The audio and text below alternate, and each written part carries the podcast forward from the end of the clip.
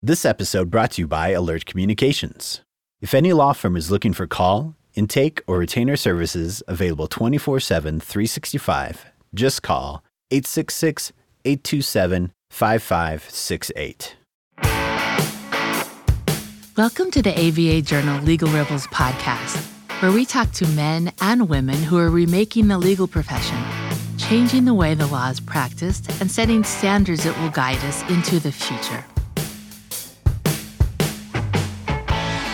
Welcome. I'm your host, Lyle Moran. My guest today is Judge Scott Schlegel. He serves in the 24th Judicial District Court in Jefferson Parish, Louisiana. He handles both criminal and civil cases as well as specialty court matters.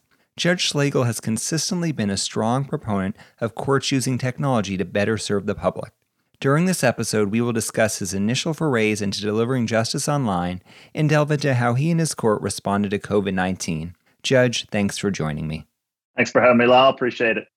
Judge, could you start off sharing what the status was of your court's use of technology when you first got on the bench? Sure. I was elected in May of 2013 to the 24th Judicial District Court in Jefferson Parish, Louisiana. It's right outside of Orleans Parish. When you fly into the airport, you're in Jefferson Parish in, in New Orleans. So, when I was elected in May of 2013, I started to look at the system as a whole and started to look at any and all inefficiencies that we could try and utilize technologies that exist in the private sector and simply repurpose them for the public sector. For example, e signatures. When I first took the bench, the courts could not sign your typical judgments or anything that said anything for hearings. We could do warrants electronically, but nothing that we do on an everyday basis. So we had to have legislation authorized shortly thereafter so that judges could e sign documents and then work with the clerk of court to implement the technologies necessary to allow us to e sign documents. So today we have civil baskets, criminal baskets, and our clerk of courts and civil minute clerks and criminal minute clerks put the orders in our basket for our signature, just like it happens in federal courts. Right. And were there other um, initial actions you took to incorporate technology into your court's day to day operations? Not immediately. As as I continued to serve, and you start looking at different inefficiencies in the system, we began to implement online calendaring to enable folks in the civil side of things to select their own dates. So when I started, every civil minute clerk has this big red book, and I'm sure every court around the country, their minute clerks have this big red book where they handwrite dates in, they scratch it out, they add it, they provide it the dates to folks who call in, or a runner comes in to get a date. Well, I never really knew what was coming up for my civil hearings in the next couple of weeks, and it made it very difficult for myself and our, my law clerk to prepare. So we took that big red book and let's just say I was not liked for the first month or two when I took that big red book. Uh, but as we went down the road and realized how much more efficient an online calendar was, uh, the civil minute clerk came around and uh, was was converting things into PDF and emailing to them by the time of her retirement. So it worked out very well, and I think it made our system much more efficient and more effective. Right. And at what point did you implement video conferencing for lawyers? So as you start building online calendars, and look, I use what's are available to everybody out there. You know, we just took a. Um, I use Acuity scheduling. You can use Calendly. I'm sure there's a way to use Outlook if you create one or a Google Calendar. There's really different ways to do this, and I'm not advocating one product over the other. But once you once we selected a product that fit our needs and our budget, you start to realize how many other products are integrated with these different types of software. So I know every single person on earth has now heard of Zoom, but back then, you know, three or four or five years ago, realized that there was video conferencing integration with these online calendars. And so quickly after building the online calendar, started offering video conferencing for all of our pre-trials because I thought, hey, look, why are we spending two hours plus parking when we could spend five or 10 minutes on a pretrial conference when it's really a hey, how are you doing? Where are we going with the case? Where are we today? And this simple product with an integration to a video conferencing platform enabled us to do just that for very little money and very little time and effort once you realize how simple these products are to use. And how was that change or that new option received by the lawyers in the court down there? Well, uh, some like it, some don't, and that was back back then. Some liked it, and some did not like it. And I never mandated the use of it. It was always an option for attorneys to use to help them with their practices if it was of benefit. So I uh, I had a notice of encouragement. Typically, co- courts you know just sign orders, but this was a notice of encouragement asking everybody to use it because it makes everybody's lives much more efficient and effective. And as we started going further and further along, obviously more and more people began to adopt it and began to utilize the online calendar and began to utilize the video conferencing platform for pretrial conferences. Right. Now let's fast forward to um, earlier this year and COVID 19 starting to really spread um, rapidly across the nation. You know, what did you and your court do technology wise when COVID really became a big issue here in the US? Thankfully, we were in a position to really never really shut down completely. When COVID hit and we had to shut down the courts physically, because we had already been using online calendaring, because we had already been using video conferencing, we were able to scale that model pretty quickly and much more widespread than had we not been familiar with these products. So when the, the courthouse shut down, we were still able to handle most preliminary matters and predominantly criminal. Civil was shut down a little bit longer, but we were still able to handle their pretrial conferences and just scaled it to utilizing and still use it for motions for summary judgment, motions in limine, and even certain hearings that require witness testimony. But right when the pandemic hit and right when we shut it down, we're able to handle all preliminary examinations and criminal side. We're able to handle motions to reduce bond. We were able to handle first appearances. And so we really never shut down completely.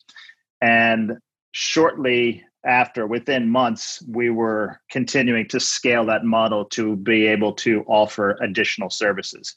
Uh, we also were never uh, had to shut down signing of any judgments and various orders because our clerk of court for years had been offering an e-filing system and because we had already had the e-signature legislation passed and all of the technologies worked out lawyers and litigants were still able to file matters that were still we were still able to access from our homes or anywhere else any place else that we were to sign those orders and set things for hearings pretty quickly. Well when you mentioned you know you were able to keep moving forward on a lot of matters i mean what role was technology playing in allowing you to keep hearing a lot of these issues? Well our system is built around a building. Everybody comes to the building and so, because we had the video conferencing platform, that essentially became the building or the vehicle for which we were able to conduct these hearings. So, our court reporters were able to still uh, attend and keep the record. Our lawyers were able to join, our minute clerks were able to join, the judge and the, the law clerks were able to join. And so it enabled us to continue the practice of law without that physical building. So it was actually a pretty quick, again, transition because we already had the pieces in place. Now, I understand one of the things you were able to implement was accepting guilty pleas um, in criminal cases remotely. Could you talk about how you were able to get that set up? Absolutely. One of the problems, obviously, without having a building is the ability to bring inmates over from uh, jail and have their attorneys give them an opportunity to go over the uh, guilty plea forms with their clients and have those forms completed and go through the plea of guilty forms with the clients. So, those individuals who had already worked out or negotiated plea agreements with the state, once we got everybody up and running, we reached out to a number of individuals and Documate created an online plea of guilty form for us. Three years earlier, we had already passed, had legislation passed that allowed us to take remote guilty pleas with the consent of all parties. And so when the COVID hit and shut down our buildings, it became all that more important. So we were able to work with Documate and place that form online on a new website that we built and launched within a week of our buildings being shut down and placed a link there so that when the attorneys met with their clients, we could put them in a separate virtual waiting room or breakout room, enable the attorneys to go over the forms with their clients and email us the form after it was completed. We would then email it to the jail. The jail would print it and bring it to the inmate, who would then sign it and go over it with the court on the record to take the remote guilty plea. So it worked out very well because we already had the pieces in place and had already thought through the workflow. Yeah, no, how far back did your, you know, collaboration with Documate go? Had you worked with them prior to this? Never. I just started sending out emails and direct messages to all the the techies out there that I've, I've, developed relationships with over the years, and everybody was so helpful and willing to help immediately. I mean, this literally was a yes. Hey, yeah, I don't know you, but I'm happy to help in any way I can. So Dorna was awesome and and willing to help. You know, community lawyer offered to help as well. LawDroid offered to help. So we had a lot of people out there that were interested in helping the system continue to get propped up and, and move forward. And were you surprised with the speed at which you were able to um, get this new guilty plea acceptance system in place? Absolutely. It came together very quickly, but you bring up a great point, Lyle, and that is if you don't have the relationships in place already, it's very difficult to implement new technologies. And for years, and thankfully in our jurisdiction, all of our justice partners, the public defenders, the DAs, the sheriffs, the court, the clerk of court, we have been working together collaboratively on all these various technology programs in civil and criminal for years and years and years.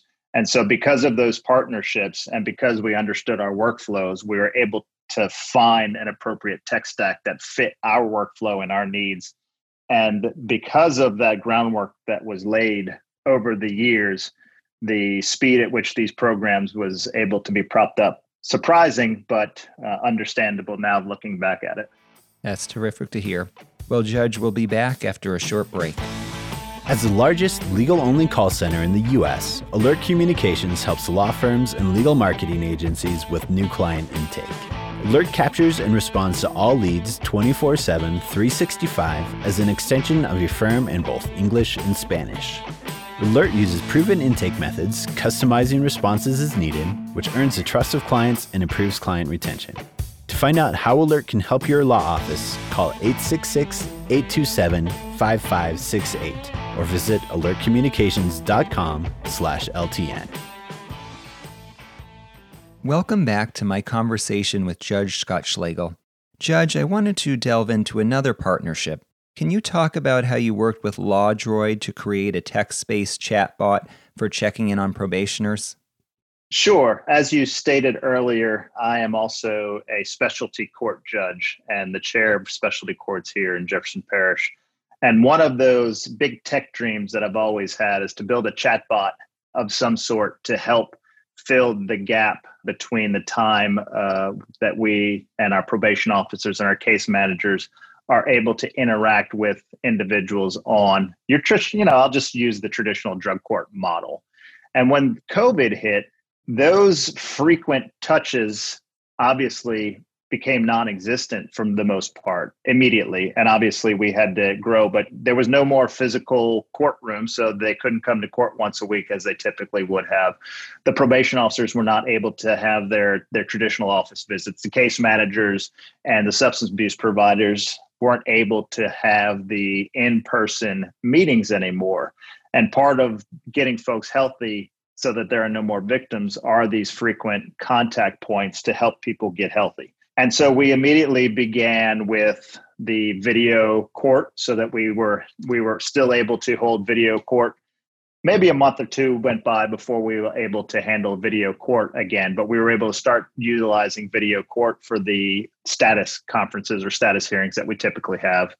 The case managers were able and the probation officers were able to get up and running on video case management so they were able to have their one-on-ones with the individuals but that still left a gap in the potential what I call triage.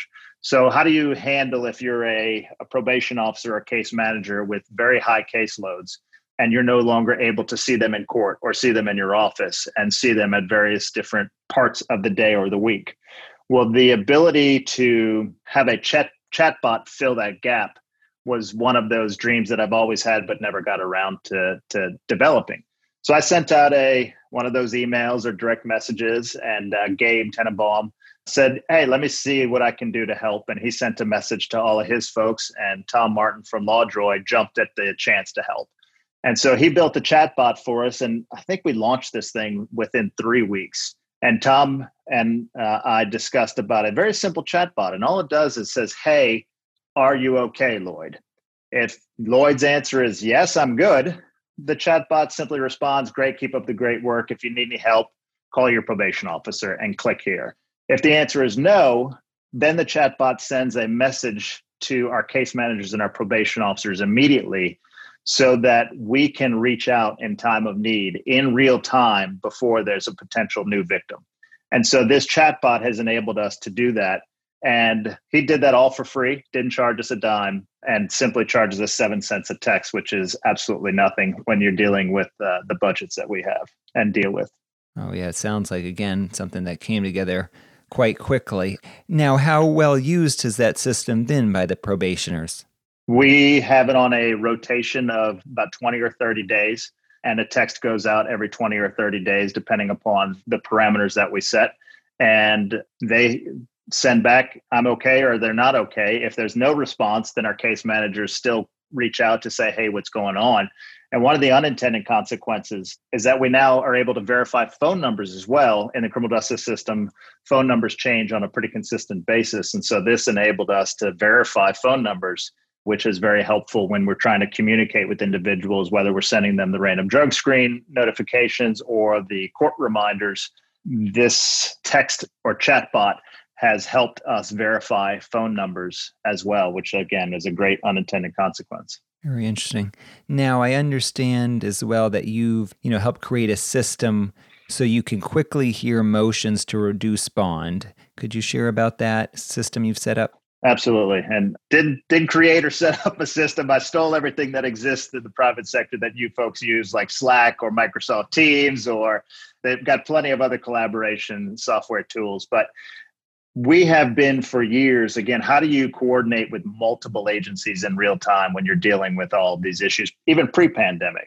And so we simply have already uh, uh, we're already using that model and i simply scaled it to my regular criminal docket that i was already using it in, in all my specialty courts.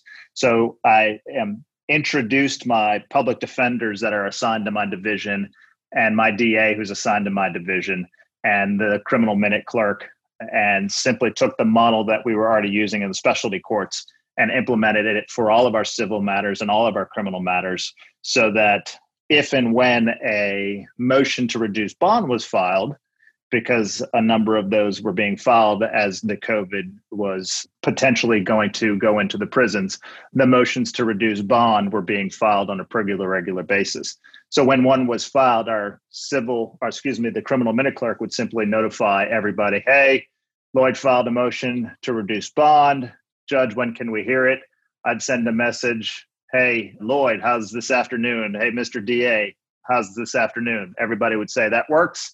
And we would all jump on a quick Zoom with the court reporter and handle the motions to reduce bond within hours of when the motion was filed. Or we'd set it the next day, but we would handle it in a very expeditious manner because everybody was on the same collaboration platform. Well, it's clear from what you've described so far that your court, you know, continue to offer more than just essential services during COVID-19. Why did you feel it was important to keep offering as, you know, many of these services as you could? An effective system of justice is extremely important to our society and our way of government. And so it's very important that the courts are always open and always available so that individuals can have their needs met, whether that's criminal or civil. And so by creating a system that enabled us to continue even during COVID, as long as we had internet that worked, we were able to to handle matters and get people to where they needed to go or at least have an answer they may not get where they want to go but at least we could provide the citizens and the litigants an answer to the questions that were pressing and do you anticipate keeping many of these new tech systems in place even after covid-19 subsides? Absolutely. I always tell everybody please don't stop at zoom. That is the now that is the the basic the basic baseline from which uh, we should all begin is zoom or webex cisco webex or teams. You know pick a platform. It's of no moment. Find a platform that fits your jurisdictional needs and run with it. So talking concepts websites online calendars text and email reminders video conferencing e-signatures I could go on and on and on with a list of simple, inexpensive technologies that we can implement in the justice system to make it more efficient, more effective, and more accessible, even during a time of need. And so, where I live, hurricanes are real, and we just had a, a, a terrible hurricane come through and significantly impact a portion of our state. And so, we have uh, hurricanes that we have to deal with on a consistent basis, and we just passed the 15 year uh, anniversary of Katrina that affected us all. And so the ability to continue with some level of services, even if we are hit with another pandemic or hit with another hurricane or natural disaster, enables our citizenry to continue to bring their needs to the court steps if necessary. And Judge, I know you mentioned earlier, you know, you have different tech dreams. Are there any projects, you know, we should look out for in the coming months? well, we've uh, I've built onlinejudge.us for my division specifically, onlinejudge.us, and that has a way for civil lawyers to and civil litigants uh, to practice in front of us on there. I have an attorney sign-in sheet. So this morning I had a number of pre-trials and motions that needed to be heard and had lawyers sign in prior to joining the video conference so that we know who's a, who's present and for which cases so that we can actually quote unquote call the cases at the right time when everybody gets there. There is an ability to schedule your own hearings here with the online calendar. There's the ability to e-file all of your documents right here. I'm waiting for some brave lawyers to join me on a shared Slack channel for an asynchronous practice of law. There's a civil pilot button there with a sample order. I have yet to have anybody join me, but I'm looking for some brave lawyers who are interested in an asynchronous practice of law that we use again constantly in criminal and works extremely well. So uh, we'll see. I'll let you know. Yeah, please do. Well, Judge, um, thanks so much for joining me today. Thanks for having me. Appreciate your time. I also wanted to thank our listeners for tuning in please be sure to rate and review the Legal Rebels podcast on your favorite podcast listening service. I'm your host, Lyle Moran, signing off. If you'd like more information about today's show, please visit legalrebels.com, legaltalknetwork.com, subscribe via iTunes and RSS, find both the ABA Journal and Legal Talk Network on Twitter, Facebook, and LinkedIn or download the free apps from ABA Journal and Legal Talk Network in Google Play and iTunes. The views expressed by the participants of this program are their own and do not represent the views of, nor are they endorsed by, Legal Talk Network, its officers, directors, employees, agents, representatives, shareholders, and subsidiaries. None of the content should be considered legal advice. As always, consult a lawyer.